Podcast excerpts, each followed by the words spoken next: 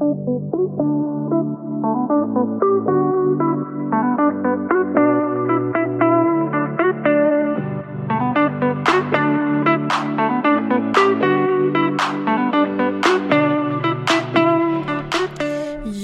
må hon leva, ja må hon leva, ja må hon leva ut i hundrade år. Ja visst ska hon leva, ja visst ska hon leva, ja visst ska hon leva ut i hundrade år. Yay! Jag fyller hela 31 år idag. ja, Det är fan. fy fan! Hur länge har jag känt dig nu? Eh, oj, sen 2018, 17? 2017? 17. Det innebär att jag var 26. När vi träffades. Så du var som jag är nu när vi träffades? Det är ju helt sjukt. Tiden har gått så fort. Jag är 31 år gammal idag.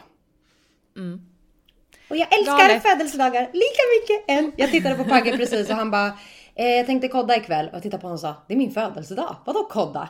Han bara, men sluta nu. Jag bara, va? Vi ska ju liksom titta på film, äta god mat. Ja. Födelsedagar är livet.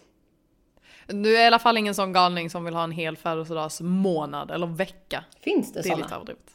Ja, ja, ja, ja, ja. En annan fråga, har du alltid sjungit Ja må han leva?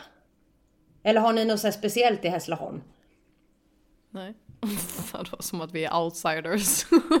Ja men jag tänker typ, vi sjunger ju den här äh, som mamma sjöng idag. Hon sjöng hipp hipp hurra hurra hurra hurra hurra för dig idag. ja, det är ni som är skumma. Okej. Det är Ja. vi som är skumma. Men grattis till mig!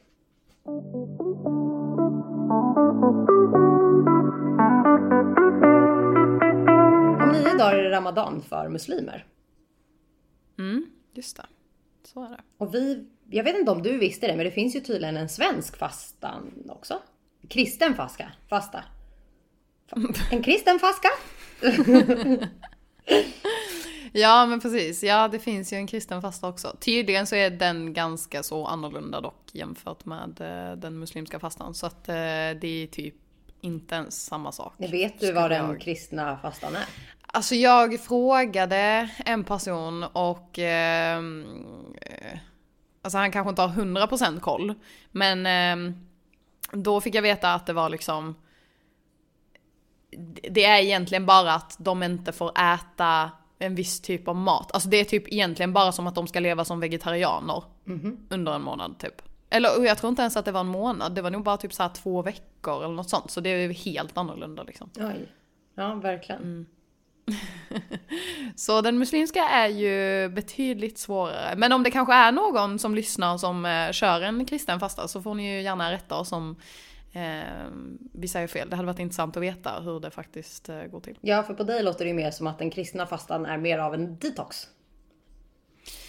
Ja, men alltså, ja men alltså det lät verkligen, för det var typ så här, ja ah, men du får inte äta liksom, alltså kött. Men du får fortfarande äta typ fisk. Eh, så då är det ju typ som att vara, alltså vegetarian. Ehm, men annars var det inget så här, det finns inga tider eller sådana grejer. Utan det var mest bara det. Vi bestämde oss ju för 2018 Ja. att vi skulle genomföra den muslimska fastan ihop. Vilket för mig egentligen också är en gåta med tanke på att vi båda är riktiga liksom hangry bitches. Alltså vi tappar ju båda två när vi blir hungriga. Ja, alltså under den perioden också så kan vi ju säga att eh, vi åt ju 24-7. Verkligen. Och eh, att gå från att liksom utesluta allt i så många timmar och liksom vänja sig med det. Det var en otroligt tuff påfrestelse. Och vi vill bara säga att vi, vi, vi testade det ju mest för att vi hade vänner runt omkring oss som gjorde den här fastan och det var liksom ingen eh, Inget speciellt skäl att vi skulle liksom konvertera alltså för eller oss, så. Nej men precis, för oss var det ju mer bara en kul grej att testa på för att man ändå ville Ja men känna på hur det kanske är eftersom att, ja, men, Mm. som du sa, har ändå många vänner som, som kör fasta. Så det var, ja men det var mer ett eh, litet experiment att se om vi skulle klara det eller inte med tanke på hur mycket vi åt. Ja, och jag tror att framför allt så var nog vi två inte beredda på att vi faktiskt skulle klara det. Alltså det är ju en otrolig påfrestning och framförallt så var det väldigt många som sa ni kommer aldrig klara det. Och vi hörde ju väldigt många som också sa jag skulle aldrig lösa det. Och jag var nog mest imponerad på dig för att du var nog mest negativt inställd i början till att det här kommer aldrig gå. Men det var otroligt, otroligt skönt att ändå ha varandra. Vi bodde ju tillsammans så att vi kunde liksom bryta fastan ihop. Ja, Och när man bryter fastan så är det liksom, det är då man får börja äta för er som inte vet vad det innebär. Och vi bodde ju då i en lägenhet i Farsta med den absolut finaste solnedgången. Så vi hade ju verkligen alltså en jättefin fastbrytning varje dag. Ja, det blev ju som en liten... Eh, alltså det blev ju som en myskväll varje kväll liksom. När solen gick ner så tittade vi på solnedgången och sen så, så fort solen hade kom, gått ner liksom så fick man lov att börja äta. Vad tyckte du var jobbigast? Jag kommer ihåg att mina första fyra dagar hade jag jätteont i huvudet. Det var väldigt, väldigt svårt att vara utan vatten. Vi fick ju veta ganska sent in i liksom eh, i den här fastan att man får gurgla vatten och spotta ut det. För man blev ju väldigt liksom torr i munnen. Jag blir torr i munnen nu bara att prata av tanken. Men och att man skulle på något sätt lära sig hur man bröt fastan. För sväller man liksom och trycker en massa mat direkt när man får äta. Så blir det ju väldigt svårt att orka för kommande dag. Ja. Och jag kommer ihåg att min tredje dag så vi bröt alltid fastan med, jag vet inte om det var varm eller kall mjölk, men vi drack mjölk och dadlar åt vi. Eh, och sen började vi äta smått. Men jag somnade på soffan, kommer jag ihåg min tredje dag. Och vaknade upp när jag inte fick äta mer. Och den dagen efter var inte rolig alltså. Det var fruktansvärt. Ja, man måste ju verkligen ta vara på tiden under liksom kvällen slash natten när man faktiskt får eh, lov att äta. Och det är ju det också som är lite så jobbigt med Ramadan eller vad man ska säga. För det är ju alltid lite, den kommer ju alltid lite olika varje år. Vilket också innebär då att vissa gånger kanske det är liksom under en period där solen är uppe väldigt lång tid under dagen. Så att då blir det ju väldigt många timmar som man går utan mat liksom.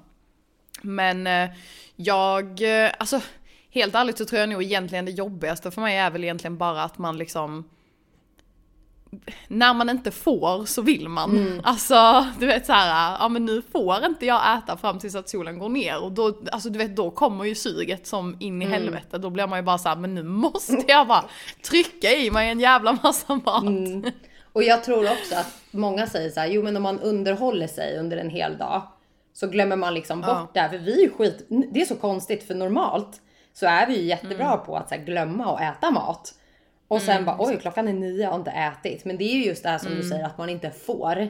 Som gjorde Ja. det extra jobbigt. Jag kommer ihåg att jag eh, på den tiden jobbade på Stadium under att jag fastade och jag hade till och med en som jobbade i entrén som vakt som fastade. Så det var lite enklare att vi kunde stå och prata om det och göra det ihop liksom. Men så kommer det förbi en person som förmodligen har köpt lunch och jag känner lukten av grillad kyckling.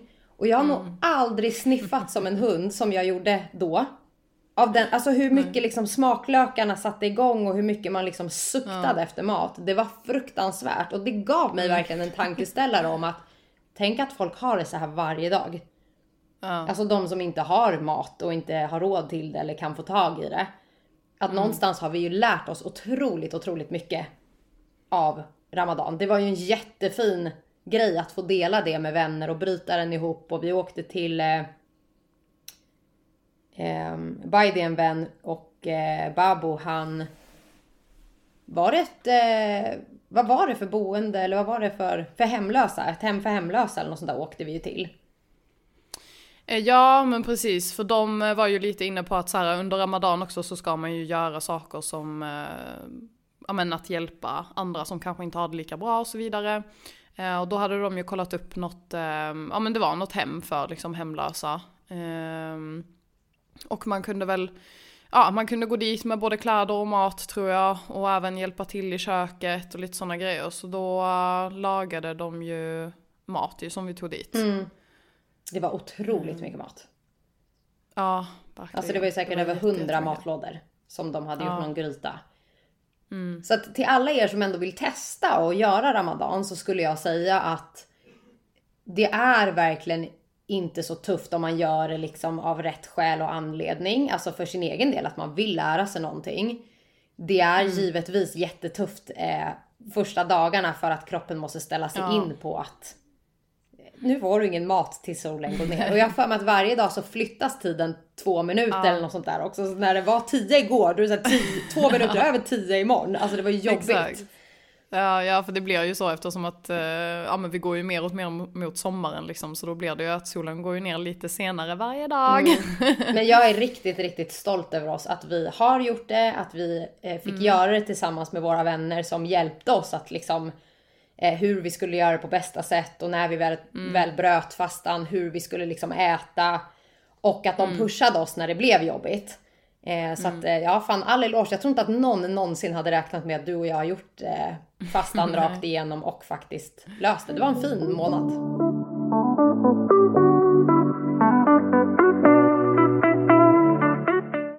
Om du skulle säga då till mig, ja men jag har gjort fastan, det skulle inte jag kunna tänka mig. Förstår du? Typ så här, okej vad, vad finns det mer för grejer folk inte vet som du kanske har gjort som folk bara skulle vara så här, men va? Aldrig. Oj. Så jag ska säga någonting jag tror, alltså som man skulle kunna tro om dig typ. Eller ja. Ja men eller, nej om dig själv, alltså så här, finns det någonting som du har gjort? Ja, Okej, eller... så jag ska outa någonting nu som har hänt faktiskt. Okej. Ja men alltså det kan vara typ, eh, till exempel som jag, jag har ju rest till Irak. Det är ingenting man Nej, skulle kunna det är tro. faktiskt sant. Om man, Ja. om man bara hade sett mig. Nu kommer folk tänka, vad i hela friden gjorde denna blonda kvinna i Irak? Det var inte en Ja. dejt. Jag vill bara säga det. Nej det var inte en dejt. Nej men eh, nej, jag åkte dit med en eh, tjejkompis och hälsade på deras eh, familj och släktar. Eh, så, och det var ju bara en eh, rolig grej egentligen. Jag blev medbjuden och eh, åkte dit. Så det var det var speciellt. Jag var där i hela två veckor. Ehm, så det var, men det var alltså fantastiskt fint land faktiskt. Eh, men det var ju inte alls vad jag tänkte mig. Alltså jag var ju verkligen inställd på att så här, ah, jag kommer att se liksom arméer, jag kommer att se beväpnade män överallt och du vet så här eh, sargade byggnader och så vidare. Och det fanns ju såklart till eh, en viss del men ehm, Alltså jag såg ju typ ingen, inte en enda vakt eller människa med ett vapen. Alltså, Jag tror att, som du säger, om man tittar på dig så är det ju verkligen det sista man tror att du skulle åka till Irak. Och jag vet hur oroliga vi alla var. För att det är ju ändå, man blir ju liksom fokuset där nere. Även om du kände dig liksom lugn för att du hade en familj som kunde ta dig runt överallt. Eh, men ja, ehm, jag skulle väl säga, det finns nog otroligt mycket som folk inte vet om mig. som folk är så här, va? Eh, men då skulle jag väl säga att det värsta som eh, någon aldrig någonsin skulle kunna tro om mig, det är nog att jag har varit tillsammans med någon som sitter inne. mm, okej. Ja. Nej, det är sant. Det tror jag inte att folk tror. Nej, det tror man ju. Att jag har besökt fängelse liksom. Ja. Fy! Hur länge var ni tillsammans? Eh, två år tror jag. Och av den tiden, hur länge satt han? Nio månader. Och då kommer vi till den punkten av att jag är en människa som alltid ger folk en andra chans. Jag försöker alltid se det fina hos folk. Sen att jag i efterhand kan säga att jag var så naiv, blåögd och dum som jag bara kunde vara. Det får man liksom skratta åt idag. Men en sak som jag har lärt mig från den här resan är att jag är tacksam för att min mamma verkligen var så här. Om du verkligen älskar eller vill vara där eller att du känner så och du känner att du vill åka och hälsa på. Eh, Så får vi helt enkelt backa dig i det. Det är det värsta jag gjort i hela mitt liv. Jag har aldrig varit så nervös i hela mitt liv. Jag har aldrig känt mig så uttittad i mitt liv. Jag har aldrig känt mig så liten och så dum. Ehm, och finns det någon som lyssnar på oss som har någon som sitter inne och, eller lever i en relation där man besöker någon. Så skulle jag säga att så här, vi alla tar det ju på olika sätt. Men jag säger, det är ingenting jag rekommenderar. För någonting jag fick lära mig av hela den här biten är att vi blir så otroligt uppslukade i att hjälpa de här personerna och fylla på deras konto så de kan handla där inne, skicka pengar, skicka vykort, alltså så att de kan skicka brev till liksom andra på utsidan. Och att man någonstans glömmer sig själv och sitt egna liv utanför. Eh, och hur mycket den här personen än betyder för en själv så förändras man av att sitta inne. Alltså den personen jag kände innan han åkte in var inte alls densamma när han väl kom ut. Nej. Så att eh, det är någonting som jag absolut, absolut aldrig trodde om mig själv först och främst. Men jag tror inte att någon någonsin skulle ha tänkt det om mig. Alltså absolut att de vet att jag är givmild och att jag ger och att jag ger folk en andra chans. Men jag var verkligen en som åkte dit, jag sov över, man fick såna här besöksrum. Eh, Idiot.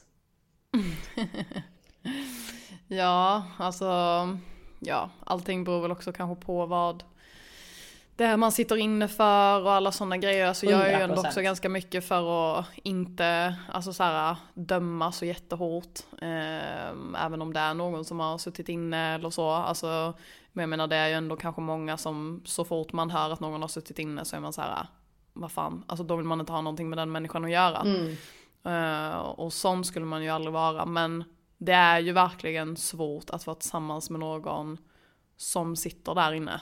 Ehm, och bara allmänt, alltså så här, och ha kontakt är ju inte alltid heller att man får kanske besöka eller hälsa på och så vidare. Och då blir det ju också verkligen att man får kriga med och liksom skriva brev och alla de grejerna ändå försöka hålla alltså känslorna eller vad man ska säga uppe också. Alltså för det blir ju såklart lätt så att när man då inte kanske får ha så mycket kontakt att man ändå ja, men glider ifrån varandra. Jag tror också att det är så himla viktigt att komma ihåg att vi också är väldigt jag säger vi för att jag pratar om oss tjejer. Vi är så himla naiva med att om någon säger så här, jag sitter inne eller jag ska inför. Så bara tar vi för givet att det var därför. Man sätter ju sig inte och googlar på vad den här killen har gjort. Vilket jag skulle, re- ja, jag skulle rekommendera det. Gör det.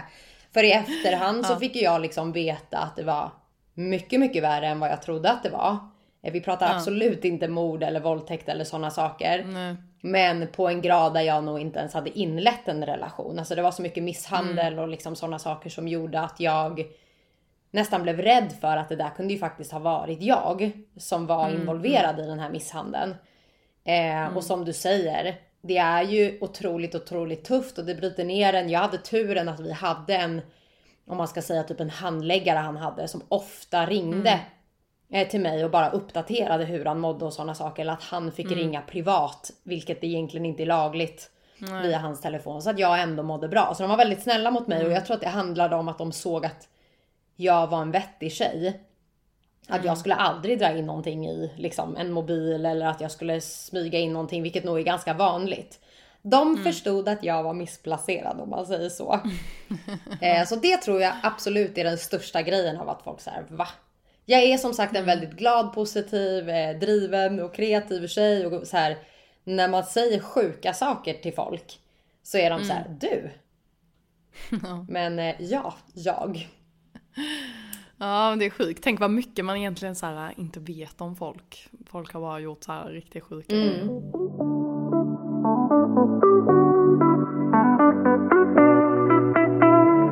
Vi har ju pratat om det här mycket om att man kan liksom inte se på någon på utsidan hur den mår och vad den har gått igenom. Och jag brukar alltid säga att någonstans så måste man sluta grubbla över det man har gått igenom och allt dåligt man har. För alla går igenom saker och hanterar det på olika sätt. Och hade vi liksom sett allas de här plastpåsarna. Jag brukar alltid säga att om man går runt och håller en genomskinlig plastpåse. Om alla skulle göra det. Där alla saker syntes som man har gått igenom. Så hade man ändå aldrig bytt med varandra. För att vissa grejer som är asjobbigt för dig kanske är jättelätt för mig. Och vissa saker som är jättelätt för mig att hantera kanske är asjobbigt för dig. Så jag tror någonstans att man får liksom inte jämföra vad som är värst och vad som är så. Utan Nej. att alla mår verkligen på ett och annat sätt. Alltså jag, vi kan gå in på liksom jag har varit med om så otroligt mycket saker i livet som jag aldrig någonsin skulle prata med folk om. För att för mig någonstans så har det bara varit ett traumatiskt och jag har passerat det. Men det är klart att det finns där. Det gör mig ledsen än idag ibland. Men det är ingen som tänker på det för att jag är en positiv och glad människa. Nej. Och då är det ju en sån här sak att så här, ja, inte fan skulle någon säga så här, hon är en typisk fängelsetjej. Typisk fängelsetjej. Ja men alltså helt ärligt. Nej, va- och, vänta, vänta, vänta, vänta. Vad Vad är en typisk? typisk fängelsetjej undrar hon nu. Det är nog jag. I slutet av dagen så är det nog jag. Nej men alltså helt ärligt, jag tror att det är väldigt många fler än vad man också tror och tänker. Eller alltså så här, det finns nog väldigt många människor som man kan titta på och kanske inte tänka att den här personen skulle prata med någon som sitter inne. Men det är nog väldigt många som gör det. Och så säger jag återigen att det finns, alltså hade Pagge åkt in för eh, rattfylleri eller du fattar vad jag menar, något så enklare. Det är inte som att jag inte hade varit en fängelsetjej då liksom. Men det finns ju verkligen gränser där jag är så här. Jag, hade, jag kan säga, du hade gjort det. 100% att du hade, om någon hade vågat be dig smussla in en telefon så hade du gjort det, eller hur? Oj, nej det hade jag nog inte vågat. Eller det beror väl på. Ja, exakt. Men alltså nej. Alltså jag hade aldrig vågat någonting. Jag hade inte ens vågat gömma ett vapen hemma hos mig. Jag hade aldrig ens vågat gömma liksom eh, en, eh, en, en bunt med pengar som de hade liksom eh, tagit och jag inte visste vad det var. Det hade jag aldrig vågat. Jaha, ja. Nej alltså sådana grejer kanske. Sånt kan du göra. Alltså för då, nej men då känns det ju som att så här, oddsen är inte så stora är någon. Men alltså jag, alltså jag har ju vänner som har varit med om de grejerna och det, alltså såklart så är jag ju förhoppningsvis smartare idag med tanke på vad de har gått igenom. Så att eh, idag skulle jag väl säga nej att jag inte skulle ha gjort det. Men jag skulle nog definitivt kunna ha gjort det eh, förr. Mm.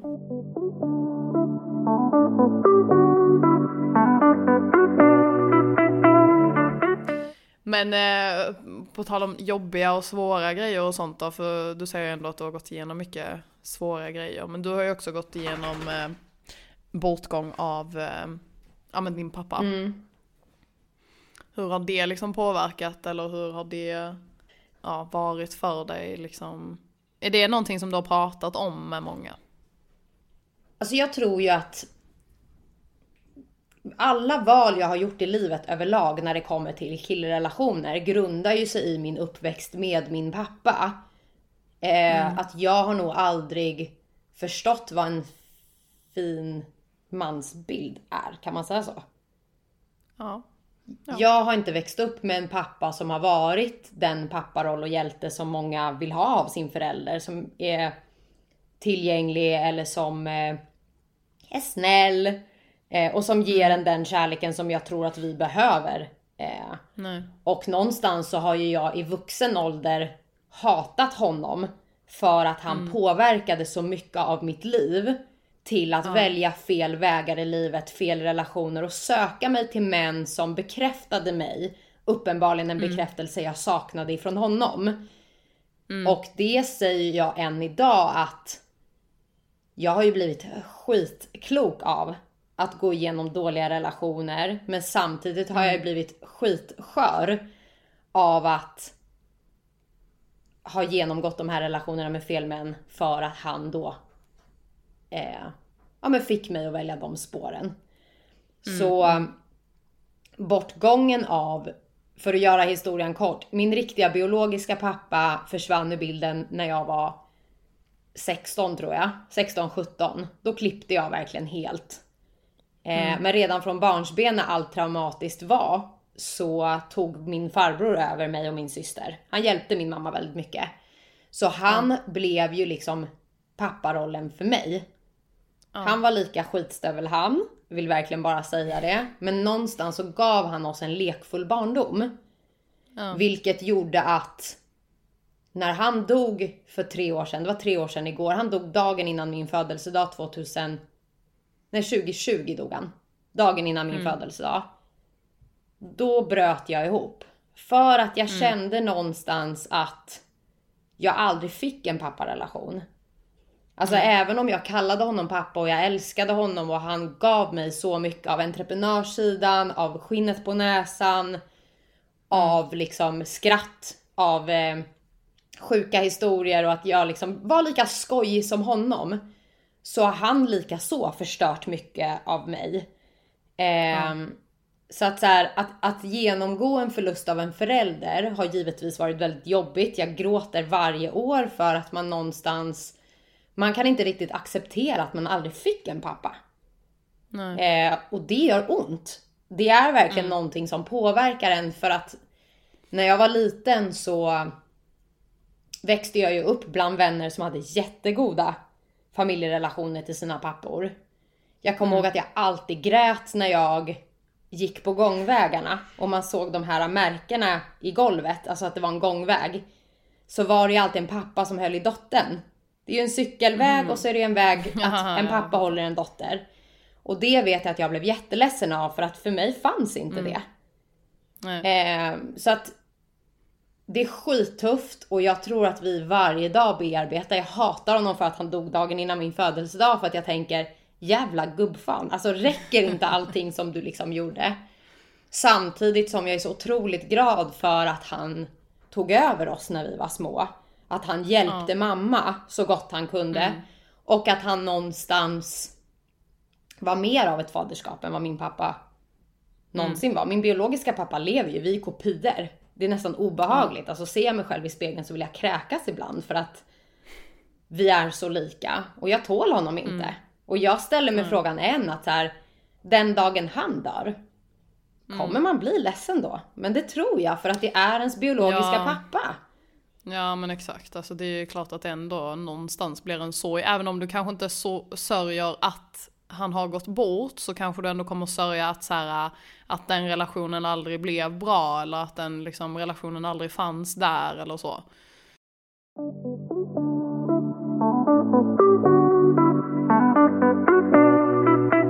Hur är din relation liksom till... Alltså vad har din faders, liksom ditt faderskap med Peter? Hur har det liksom... Ha, faderskap. Ditt faderskap med Peter. Bra Sverige. Eh, jag menar liksom vad har, har Peter påverkat dig på något sätt med liksom så här... Alltså att vara trygg och stabil. För vi är ju jätteolika när det kommer till män.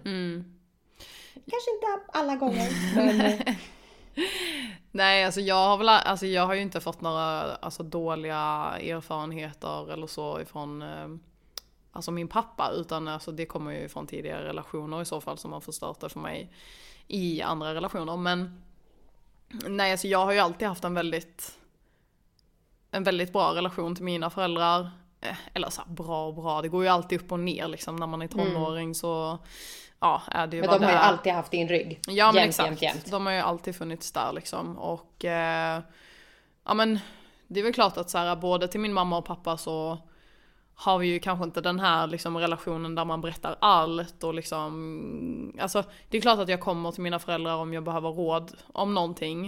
Eh, men kanske inte om alla grejer liksom. eh, men jag tycker ändå att så här, även om jag inte pratar på det sättet med dem så, så är det ju ändå att jag någonstans alltid vet att de finns där. Så skulle jag någonsin behöva alltså berätta någonting eh, alltså, som är jättejobbigt eller liknande så vet jag ju att de alltid kommer, att kommer backa mig och kommer finnas där. Så Mm. det är väl klart att den relationen säkert har gjort mig alltså, mer trygg. Alltså vi brukar ju prata om det också att jag kanske är mer den som inte bryr mig så mycket om vad kanske folk tycker och tänker eller så och du är kanske mer den som ändå vill kanske att folk ska tycka om dig eller liknande och det kan ju säkert grunda sig i sådana saker också att någonstans så har du kanske behövt söka mer den här uppmärksamheten eller så när du har varit mindre medan jag kanske alltid har fått den och därför inte känner att jag behöver söka den på något sätt liksom. Så ja, alltså allting formar ju en verkligen och sen, ja men som sagt mina liksom kärleksrelationer eller vad man ska säga. Där, de har ju inte alltid varit sådär jättebra. Eh, Nej. och det är väl egentligen helt ärligt så tror jag att det är min, alltså min allra första relation som jag någonsin hade. Alltså första, eller okej inte första killen som jag var kär i men första killen som jag faktiskt liksom hade en relation med när jag ändå var kanske lite äldre. Då gick jag ju kanske i typ ja, nian på gymnasiet eller något sånt där. Ehm, och den relationen var Alltså där och då tyckte jag ju inte att den var konstig. Men när jag har reflekterat, du vet i efterhand, så, så inser jag ju att alla mina problem som jag har i mina relationer kommer ifrån den relationen. Mm. Så eh, Det ibland är så jävla sorgligt hur det kan skada en. Ja, Liksom. alltså verkligen. Men man tänker ju inte heller att så här. Man tänker ju inte att det, alltså det egentligen borde ha påverkat en så mycket som det kanske gör. Men alltså det är helt sjukt när jag verkligen tänker på liksom problemen som jag har haft i andra relationer och så går jag tillbaks och tittar på hur relationen var där från första början så inser jag ju att så här. Alltså det är ju därför jag reagerar eller gör som jag gör liksom. Det hade varit otroligt intressant av, jag hatar ju psykologer, alltså det är det värsta jag vet. Och jag tror att jag har varit hos 9-10 stycken och ursäkta men de fan dumma i huvudet alla. Alltså de börjar prata om min katt och hur jag mår och liksom hur, ja, du pratar med en som att man vore liksom hjärndöd. Jag gillar inte det. Men det hade varit otroligt intressant att verkligen få svart på vitt hur det kommer sig att vi liksom gång på gång på gång dras till samma sak. Och att vi ändå fastnar där. Ja. När det finns liksom Alltså du kan ju ha en fantastisk kille egentligen som står framför dig. Men han är inte din typ, stil. Men han är världssnäll. Och så har du någon som är din typ och stil men en jäkla idiot. Och vi väljer den. Men jag kan ändå känna, alltså nu, de senaste liksom, ja men kanske senaste ett, två åren så har jag ju verkligen börjat inse, alltså i min, i min förra relation, min sista relation nu, det var ju då jag verkligen började liksom tänka tillbaka och liksom så här, varför känner jag som jag gör? Och, alltså du vet så här, och det var ju då jag mer liksom verkligen insåg att det var ifrån den här första relationen som jag eh, har fått mina issues liksom. Och, ehm, men så därför så känns det ju ändå som att idag så finns det ju ändå, har jag ju ändå mer liksom i bakgrunden vad jag kanske behöver och inte behöver i en relation så att jag ändå någonstans Jag ändå har varit kan... mycket, mycket mer öppen. Ja För- men exakt. Ja. Eh, sen så såklart alltså Förr var jag ju kanske, alltså det är väl fortfarande, men jag var väl kanske väldigt mycket mer ytlig. Det var för något. Nej men alltså jag gick ju såklart väldigt, alltså jag gick ju väldigt mycket på utseende. Alltså helt ärligt personligheten i sig Spelade ingen roll. spelade typ ingen roll. Nej men alltså, nej men jag gick väldigt mycket på vad jag tyckte så bra ut och inte. Ehm, och, men det som är, alltså det sjukaste är, och det här har vi ju pratat om innan, men det är ju att de, alltså mina två liksom riktiga relationer, alltså jag har ju haft tre relationer kan man ju säga. Men som sagt den första relationen var ju egentligen ingen, alltså som sagt jag var ju typ Hon har som vad sagt var jag, aldrig varit 15? kär. Nej, alltså jag var 15. Ehm, de två andra relationerna som jag har haft som då har varit mer, alltså när jag har varit äldre och jag ändå har varit kanske lite mer då ett faktiskt, en faktisk relation. Ehm, alltså då, alltså har jag ju blivit tillsammans med de här personerna, jag har ju varit vän med dem först, en ganska lång period, innan jag har blivit tillsammans med dem. Och redan från första start, när jag har blivit vän med dem, så har jag ju hela tiden tänkt det här är ingen människa som jag skulle vilja ha en relation med. Det finns sidor hos den här personen som inte jag tycker om. Ändå sitter jag där! och har varit i en treårig och en liksom tvåårig relation med de här personerna. Och man bara, men det är väl no shit att det inte funkade liksom, för jag ville ju inte ens ha dem från början. Men jag tror också att vi, vi båda är nog kära i kärleken. Jag lite mer än dig. ja, Men jag bara menar av att man mörkar liksom sidor som man tror kan gå över. Mm. Jag lever ju i en relation idag som ni vet. Vi har varit tillsammans i fyra år. Förlovade och jag säger som jag alltid säger, ingen relation är fläckfri. Det finns Nej, saker han det. stör sig på hos mig. Det finns saker jag stör mig på hos honom. Men det är saker som jag ser att vi kan jobba på, att båda är villiga att jobba på. Och vissa saker är bara så. Det går liksom inte att få allting perfekt. Men någonting jag är otroligt, otroligt glad och stolt över är att jag idag vet mitt värde. ja I tidigare relationer har jag låtit folk köra över mig bokstavligen och jag har alltid trott att det är fel på mig. Medan nu har jag kommit till den punkten av Tomarna, en av mina bästa killkompisar, sa till mig att den dagen du träffar en kille som verkligen genuint älskar dig och vill ditt bästa. Så kommer han även att lyssna på dig när du mår som sämst. Ja. När du liksom känner något som han inte håller med om. När du inte vet hur du ska förklara dig så han ändå villig att försöka förstå. Och respektera dig även om han inte håller med. Och det har ju varit en jätte, jättestor del till att jag i min nuvarande relation vågar ta upp när det känns jobbigt. Utan att tänka, lämnar han mig nu? Ja. För det vet ju du att jag har sagt till dig mycket att jag har varit rädd för att många gånger liksom så här, ja men om jag säger det så kanske han försvinner. Mm. Medan här är det verkligen så här. Alltså ta eller gå. Mm. För att jag måste få prata med dig om jag mår dåligt. Eller jag Mm. måste få känna utan att du går emot mig. Eller jag är en högkänslig person. Det vet Paggo. Han är helt tvärtom. Mm. Men han lyssnar in mig, han respekterar mig och han behöver inte alltid hålla med. Och vi är fortfarande tillsammans. Mm. Vilket också har gjort att jag förstår att aha, det är så här en sund relation är. Mm. Och det har ju gjort att jag idag kan titta tillbaka på mig själv och säga så här. Hade jag fått prata med 14-åriga Jessica som liksom Mm. mådde riktigt dåligt. Eh, när den här 14-års kaoset kom. Ja. Så hade jag bara velat säga liksom att du räcker som du är. Mm. För jag gjorde mig väldigt mycket till för att folk skulle älska mig eller Mm. för att jag aldrig skulle bli lämnad. Eller jag sa inte allt för att jag inte ville ha bråk. Medans jag bara fick ta och ta och ta Mm. för att jag inte stod upp för mig själv och mina rättigheter och vad liksom som var rätt och fel. Mm. Så att verkligen är alltså ett tips till alla er som sitter i, i relationer eller ej. Eh, om man dejtar någon att det låter så töntigt, kommunikation är nyckeln. Men det är ju verkligen det. ja men det är det ju Att verkligen. respektera varandra. Vi behöver inte alltid hålla med varandra. Det här gäller vänskapsrelationer också. Mm. Ja. Att säg det du känner, säg det du tycker. Och är du vid rätt bästis, är du vid rätt kompis eller i rätt relation. Så kommer den kunna bemöta dig med att säga jag förstår inte men om Mm. du känner att det är så då måste jag ju lyssna in dig. Exakt, men jag tror alltså det är nog ofta som man kanske man kanske skiljer lite, alltså för mycket egentligen på vänskapsrelationer och en liksom kärleksrelation. Alltså, för att jag menar i vänskapsrelationer, alltså då är man ju kanske bättre på att säga vad man tycker och tänker eller inte acceptera allting eller eh, eller då också liksom lyssna in varandra och ändå vara så här, ja men vi, vi kanske inte håller med varandra men vi kan ändå agree to disagree.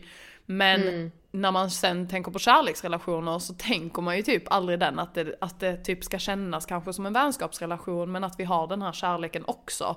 Utan, alltså för jag känner ju all, alltid att så här, mina relationer har ju alltid varit väldigt annorlunda jämfört med mina alltså vänskapsrelationer.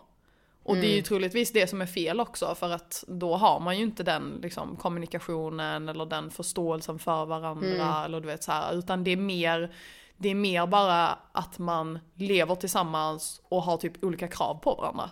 Och sen så finns det ingenstans att man kan mötas eller att man liksom kan komma överens eller du vet så här, förstå varandras känslor utan det är bara typ, ja det, det är bara, det är ju därför jag är nu, alltså nu har jag ju varit singel i typ två år. Och eh, det är ju nu jag verkligen känner att så här, men jag, alltså du vet jag har liksom kommit till den platsen där jag känner så här, men jag vill typ inte ens ha ett förhållande för jag vill inte komma till den platsen igen där jag går in i en relation och det enda vi gör det är bara att liksom inte förstå varandra, bråka och eh, inte lyssna på varandra. Ehm, Så jag känner ju verkligen, alltså nu i och för sig så var jag ju vän med mina ex innan jag blev tillsammans med dem. Men det var ju ändå liksom inte, inte alls liksom en optimal eh, relation. Och, eh, Men jag, sen så tror jag också att så här, jag har väl säkert också varit ganska dålig på att kommunicera. Jag kan också vara ganska dålig på att liksom, alltså prata. Ehm, jag, jag säger ju vad jag tycker och tänker. Men jag kanske ofta i en relation håller det inom mig tills jag bara inte Alltså till jag bara brister och bara måste typ skrika ut det, vilket såklart är fel också. Men det är nog också för att jag aldrig har känt att jag har heller varit med en person som kanske har lyssnat in mig eller frågat mig hur jag mår eller hur jag tänker eller du vet så här, utan det har alltid varit liksom en envägskommunikation.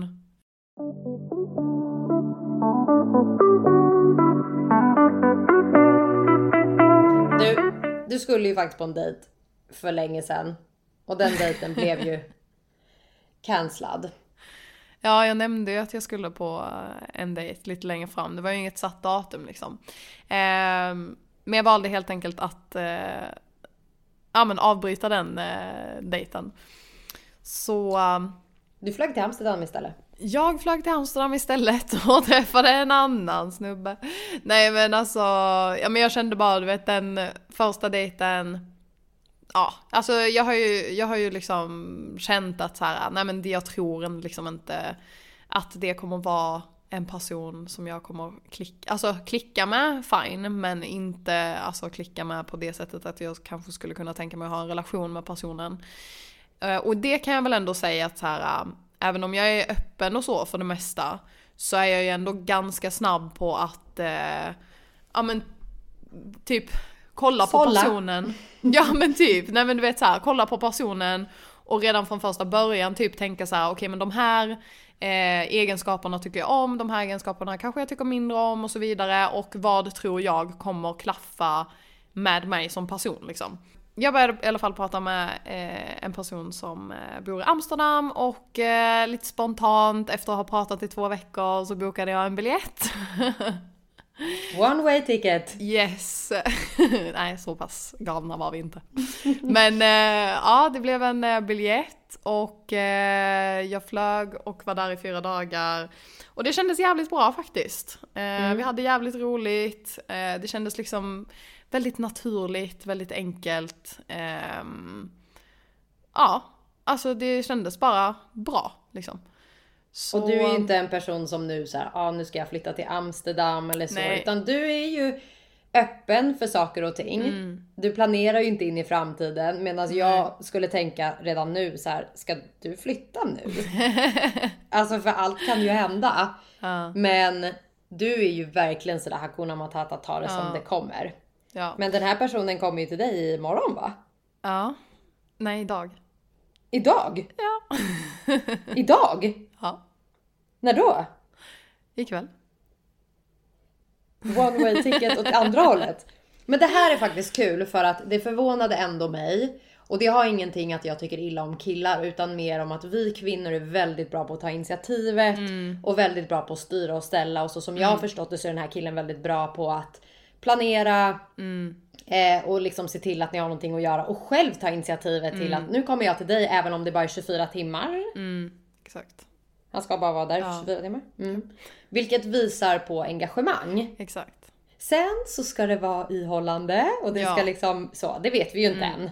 Eh, we always show our good sides in the beginning. Ja men exakt. Så det kan ju alltid Men det har ändå, förändras. det Men har ju ja. ändå visat eh, positivt nu. Ja, nej men det är verkligen, alltså det känner jag ju är liksom en av de sidorna som jag, alltså direkt kände så här att jag uppskattade väldigt mycket att han, eh, ja men att han är handlingskraftig och att han tar tag i saker och inte bara är sån som bara, ja ah, men vad vill du göra då? Eller vad vill du äta då? Eller du vet såhär, alltså för det är ingen roll. Nej men typ, alltså du vet för det är ju ofta så och sen så såhär, ja såklart när man träffar en ny person och så, man vill kanske gärna vara till lag så du vet såhär, ja men vad vill du äta?